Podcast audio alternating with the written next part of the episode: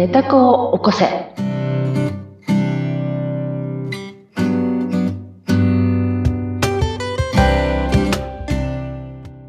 皆様こんばんは。こんにちはかな。寝た子を起こせのひでかです。はい。そしてご一緒するのは水野ゆきです。ひてかさん、今回もよろしくお願いします。はい、よろしくお願いします。さて、前回が、えー機嫌がね、いいと、うん。願いが叶いやすくなるとか、うん不足感を感じないという話がありましたが、はい。ご機嫌でいた方がやっぱりいいということで、今日はそのあたりの話を聞いていきたいと思うんですが、はい。私のね、はいあの、アルバイト先で、うんうん。えっ、と、年上のおばちゃまたちがはい。何人かいらっしゃるんですが、いつもすごく機嫌のいい、うん。明るいうん。女性がいらっしゃるのと、うん。うん。いつもうんちょっと不機嫌で、うん。うーんと、いつも文句ばっかり、うん。うん。口に出すことは、えーっと、マイナス。うん。うん。もうなんでこうなのとか、誰がやったのとか、どうして気づかないのとか、うん。うん。そういう方が、こう対局の方がいらっしゃるんですけど、うん。うん。ペアで入るときに、うん。そのマイナスの方と入ると、うん。すごくなんかこう気分がこっちがやられちゃうことがあるんですけど、うん。これはやっぱりそうのん機嫌がいい方が周りにも波及するっていうことですかね。うん、と思いますよね。まあ皆さんがいつも思ってらっしゃる、そのままだと思うんです。やっぱ機嫌がいい方と一緒にいると心が安定するじゃないですか。そう、仕事をしててもうまくいくし、うんそうで楽しいし、で、お客さんが来ても店が明るいねって言われるんですよね。ああ、もう断然その機嫌のいいという、うんそのまあ周波数うんなんか機嫌のいい周波数ってね、高周波なんて言いますよね。高い周波、うん、高周波なんだって。うんうん、で、機嫌が悪い周波っていうのは低周波で、こう波がね、こう低いんだよね。幅が低いうん周波なんですって。で、あの、高周波の方たちの、あの、集まりって、高周波同士が集まると、すごい大きい、大き大波になると。共鳴し合って。そう共鳴しやすいっていう話を聞いたことがあって、うんだから、その、あの、いつも機嫌がいい人たちといると、安定して心が安定する。それから運も良くなるって、うんよく、あの、ものの本に書かれてあったりとか、えーみんなが大好きなね、引き寄せとか、うんそれから、まあ、思考は現実化するとか、ええそういった類のことを勉強されている方は、大抵の方聞かれたことがあると思うんですよね。うんうん私も本当そうだなと思うんです。機嫌がいいっていうのは。ただ、あの、それって相手に対しての機嫌の良さがわかる。今、説明じゃないですか。ええで、ちょっと厄介だなって思うのは、その方はね、その機嫌のいい人はいつも機嫌が良くて、周りも機嫌が良くなる。で、明るい雰囲気になるから本物の機嫌がいい人だと思うんです。うんうんうん。で、機嫌が悪い人はいつも機嫌悪い。これはもうその通りだと思うんですね。うん。機嫌がよく頑張っちゃってる人もいるんだよね。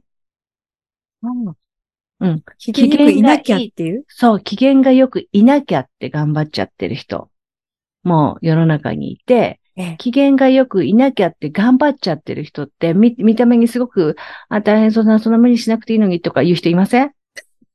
たまにいるでしょ？うん。うん。あ、無理してるな、とか、まあ、努力されてるな、って思ったりとか。で、そういう人っていうのは、もう、ものすごくき、両極のものを隠して、蓋してやってるんだよね。うん。で、それって、我々にもあることでよく、うんうん。機嫌を良くしなきゃいけないよねっていうのをずっとまあ機嫌良くするっていう、まあこのポッドキャストをずっとやってるわけだけど、無理やりやってたんでは、全然、その、うんと、いや、あんま良くないですよ。うん無理やりっていうのは、例えば、うんと、無理やり機嫌良くしてれば幸せになれるんでしょってやってるっていうのはちょっとまた違うんですよね。で、その機嫌の良さっていうのは本当に寝たことを共振してるっていう機嫌の良さなんですよ。。それが分かり出したので、うんその、本当にその方は、こういうふうにしてると機嫌が、自分が機嫌がいいのは周りもニコニコしてるから自分も機嫌良くてって多分相乗効果なんだね。その、うん言ってる人の周りが明るい雰囲気になるっていうのは多分そういうことなんだと思うんですけど、じゃあその人のことを真似しようと思って自分がちょっとイラッと来てるのにそんなこと思っちゃいけないって自分を責めて自分の感情に蓋をして、うんニコニコ笑おうと努力するっていうのまたちょっと違うって思ってるんですよね。そうですね。うんそうすると、ネタ子が不満ですもんね。ネタ子は不満なの。だから、ご機嫌よくいるっていうのは本当に心底？うん心底？機嫌よく？そのためには、だから自分の心がどう思ってるかを知らないと機嫌よくできないんですよ。うん。本当にだからネタ子はどう思ってるんですか？何を言いたいんですか？今何を感じてるんですか、うん分かってるよって言ってあげる分かってるよ。あの君が言ってることはどういうことなんだよねって。本当はこう言いたかったんだよね。でも今黙ったんだよね。分かってるよっていう機嫌の良さ。それでも機嫌は取れてるってことですね。取れてるうん。うん。分かってるよ。聞いてあげてる聞いてあげてるから。うん。っていう実験なんだよ、ですよね。だっていつもほらご機嫌でいられるなんて、その立派な方はね、いつもそうやってできてるってすごいと思うんだけど、あんまりに24時間ずっとってなかなかなないでしょ？そうですね。うん。。自分がないいかな。でもその方は本当にもう純粋無垢な機嫌の良さで、誰からも愛されてて、羨ましいなっていう思う方ですよね。まあでも多分いろいろね、あのー、勉強されてるので、うん。そこに至るまでにいろいろあったんかあなっていうん気はでしますけれどうも、ん。うん。まあでもそうやってらしい方ですね。自分でこうね、機嫌を取っていくっていうか、難しいなっていうのを、そしてやっぱりこう、う周りにすごく波及するんだなっていうのをね、本当そう感ですよね。じたりしてるんですが、改めて、うん。どうして機嫌がいい方がいいのかっていうのと、どうしたらいいのか、機嫌良くするためには。機嫌良くするために。うんえっと、どうして機嫌がいいといいのかって言ったら、何でも現実を自分で作り出すという観点からいくと、うん機嫌がいい時のイメージ、機嫌がいい時の自分の心の安定うんがあると、直感が、アイデアが降ってくるいうことがよくうん私の場合もあるし、よくそういう話を聞きます。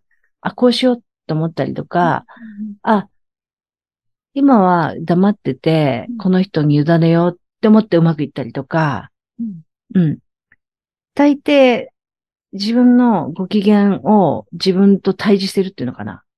自分と自己、自己ない、自己の中身と対峙して、自分の機嫌が今、ちゃんと取れてるかなって確認している時のうん頭ってすごい俯瞰してる感じ？うん。余裕がある。余裕があるというか、うん。俯瞰してる感じ。う。うんんで、相手も見えてるとか、その場所の感じも見えてて、うんで、無意識にベラベラって言っちゃうんじゃなくて、ここは相手に言ってもらった方がいいんじゃないかなってアイデアが降ってきて、うんで、相手が喋ってくれて、うまく、もっと盛り上がって良くなったりとか、仕事のアイデアがうまくいったりとか、うんそういう経験を何度も私はしてるんですよね。気分、機嫌がいいという時に。だから仕事の例なんだけど、あと、機嫌がいいっていう時って、自分がこうしたいっていう願いうんうん。なんか、前々回ぐらいになんか思ってたことが、なんか物になって帰ってきたとか、キャバクラじゃなくてホストクラブに行ってるとかあったじゃないですか。ええあれと同じように機嫌がいい時に思ったことって現実化しやすいって言われていて、それはなんでですかって言ったら、未来の周波数と合ってる時に機嫌がいいっていう言い方をするんですよね。未来の？未来の周波数。つまり自分の現実を作作るための。へーじゃあ、機嫌が悪い時っていうのは、うん全然自分が思ってることが叶いにくい？うん。うん。あの、つまり未来の周波数と合ってないって言われ、言い、うん。いう言われ方をするんですよね。うん。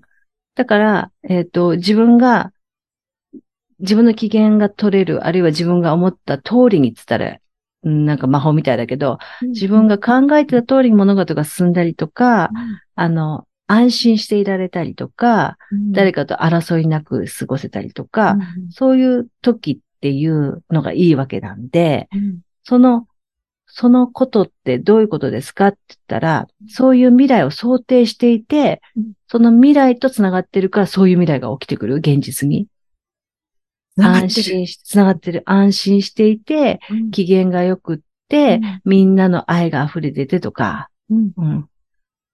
それが、機嫌がいいっていううん、すごく重要な、うん私の中では重要な、重要なポイントなんですよね。機嫌がいいっていうことがどれだけいいことかっていうこと、すべてがプラスに働いていくプラスに働いてると思っているんですよ。形なんですね。うん。ということは、やっぱりこう、ネタ子の話をちゃんと聞いてあげて、うん自分でケアして機嫌を取ってあげるっていうことが、自分の未来にとってのいいと思いいことう。うん。なんですね。なんか、こう言うとなんか、もうちょっと昔、15年前、20年前だと、すごいわがままだねって言われるような話をしてるんです、今。ああ、確かに。20年ぐらい前だったら、うんあんたみたいな考え方じゃ世の中渡れないよって言われた感じのし話なんですよね。もっと我慢しなきゃとかね。そうそう。そういう世代ですもんね。そう。人に合わせなさいとか。うんでも今、今の時代ってこういうことを平気で言える時代になったんだなって思っていて、、うんうんその自分は、自分を大事にすることで人にも愛を与えられるっていう考え方。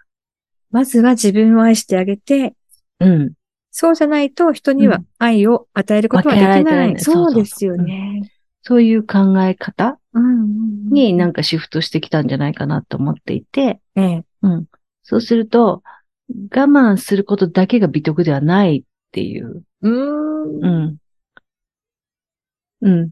で、昔のね、少女漫画とかドラマは我慢我慢が美徳なようなものが多かったんですが。ょ？うん。そう。あの時代はね、そういう時代だったんだと思うんですよね。うん権力もすごく集中してたし、えっ、と、価値観もものすごく狭かったと思うんですよね。んんそうじゃないと人間が一緒に共存して生きていられなかった時代。うんうん。だけど今はすごく多様化して、世界ともう一瞬で繋がれるネットがあってう、ん。世界の情報が一瞬にして手に入る。うん。そういう多様な価値観でいられる、あ、もう新たな豊かな時代に生きていると、うん。いや、いろいろな考え方があってよくって、ただ自分というものを自分がどういう人間なのかをうん。一人一人が解放できてうん、自然体でいられて、うんで、自分が自分のことを守って愛してあげられるような人間であれば、うん。その愛が充満して放出できるんじゃないですかって。まあ、その究極はマザー・テレサとかさ、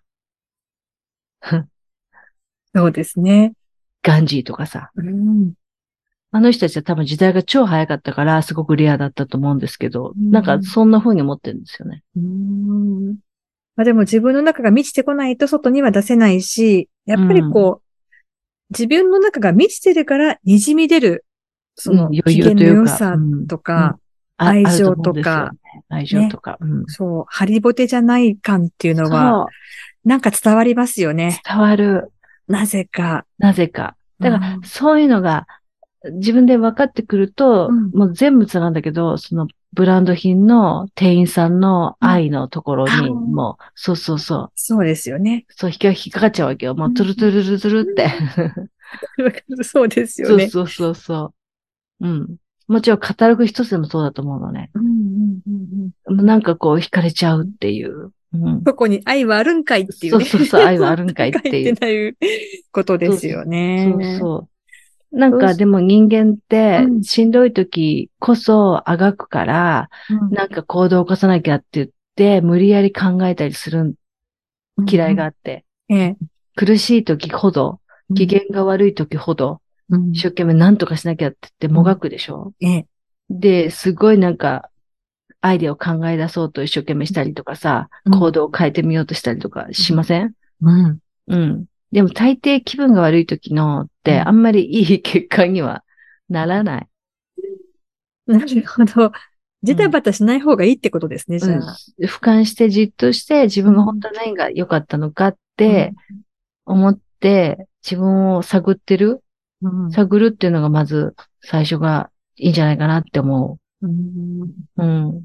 じゃあちょっと機嫌が悪い時機は。嫌が悪かったり、気分が悪い時っていうのは、うんわざわざ動くことはない。うん。うんその時こそ、寝たことちゃんとお話しするっていう時間を作るのが大事でしょうね。うんって思ってます。うん。だからご機嫌でいるためにはといこというるためにですがね。あと、秀香さん、はい夢の話なんですが。夢ね、ゆ夢ね、夢は叶うと書きますね。夢は叶う、叶う叶うっていう字は漢字で、口に中。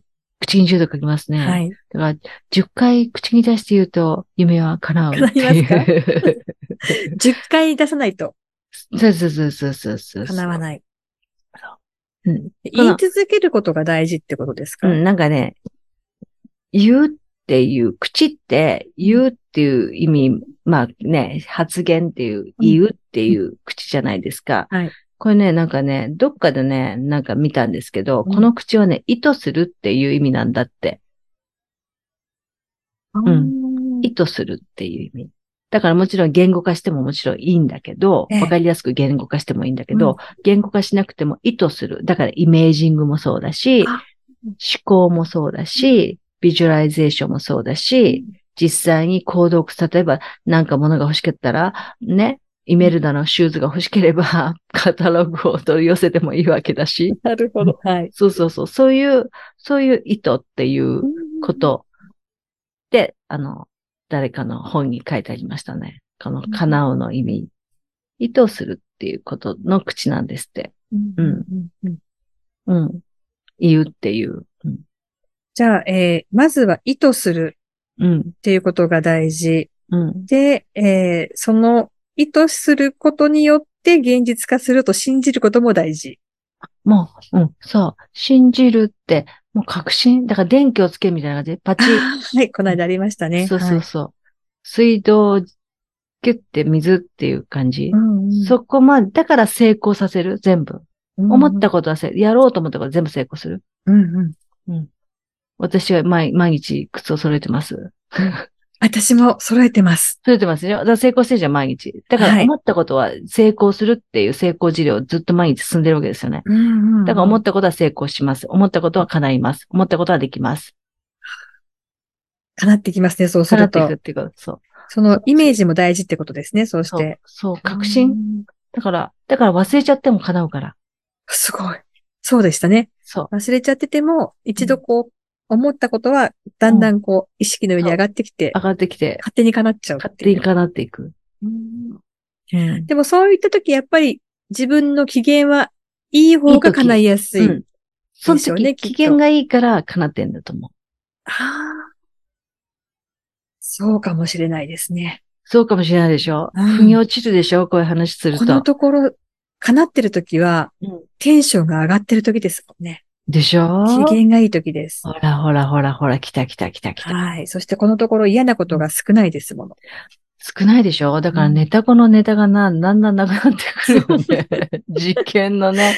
そうなんですよ。そうなのよ。今日もこの収録の前に何かあったかな、今週。でしょ？この1ヶ安月。定してるからそう、ね。なんかあったかなと思うんですけど、うん嫌なことが減ってるのか、鳩のよ。ように見えてないのか、だから見えてないんですよ。だから意識化させてないから。ね。見えてない。でも、だからこれがいいと機嫌が悪くなる、と、うん意識、意識のレベルが下がって、うんまあ周波数が下がって見えてくる。嫌なところが。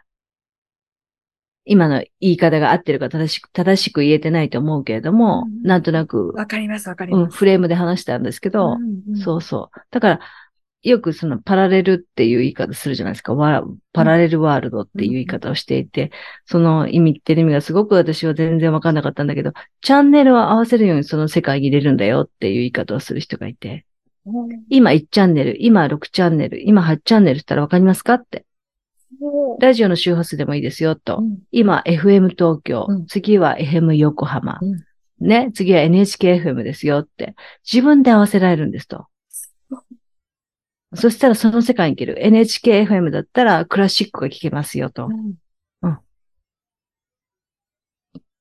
っていう話。うんだから、その場その場、その今、今機嫌がいいか、今機嫌がいいか、今どの周波数に合わせるかっていうこと。で、見える世界が違う。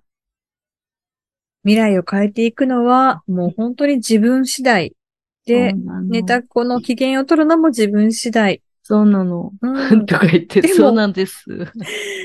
誰のためでもなく自分のため、自分が幸せになるためなので、うんもうここは力を注がないとですよね、そう自分に。楽しくないだって。うんだって楽しいよ叶っていくと、ああ、そう。腑に落ちるっていうことが楽しいでしょ。楽しいですし、これ一。人でやってても楽しくないんですけど、そうなのこうやって醤油でこうやってシェアできるとねそう、シェアできるとまた、めちゃくちゃ楽ってしい。いう気づきもありますしね。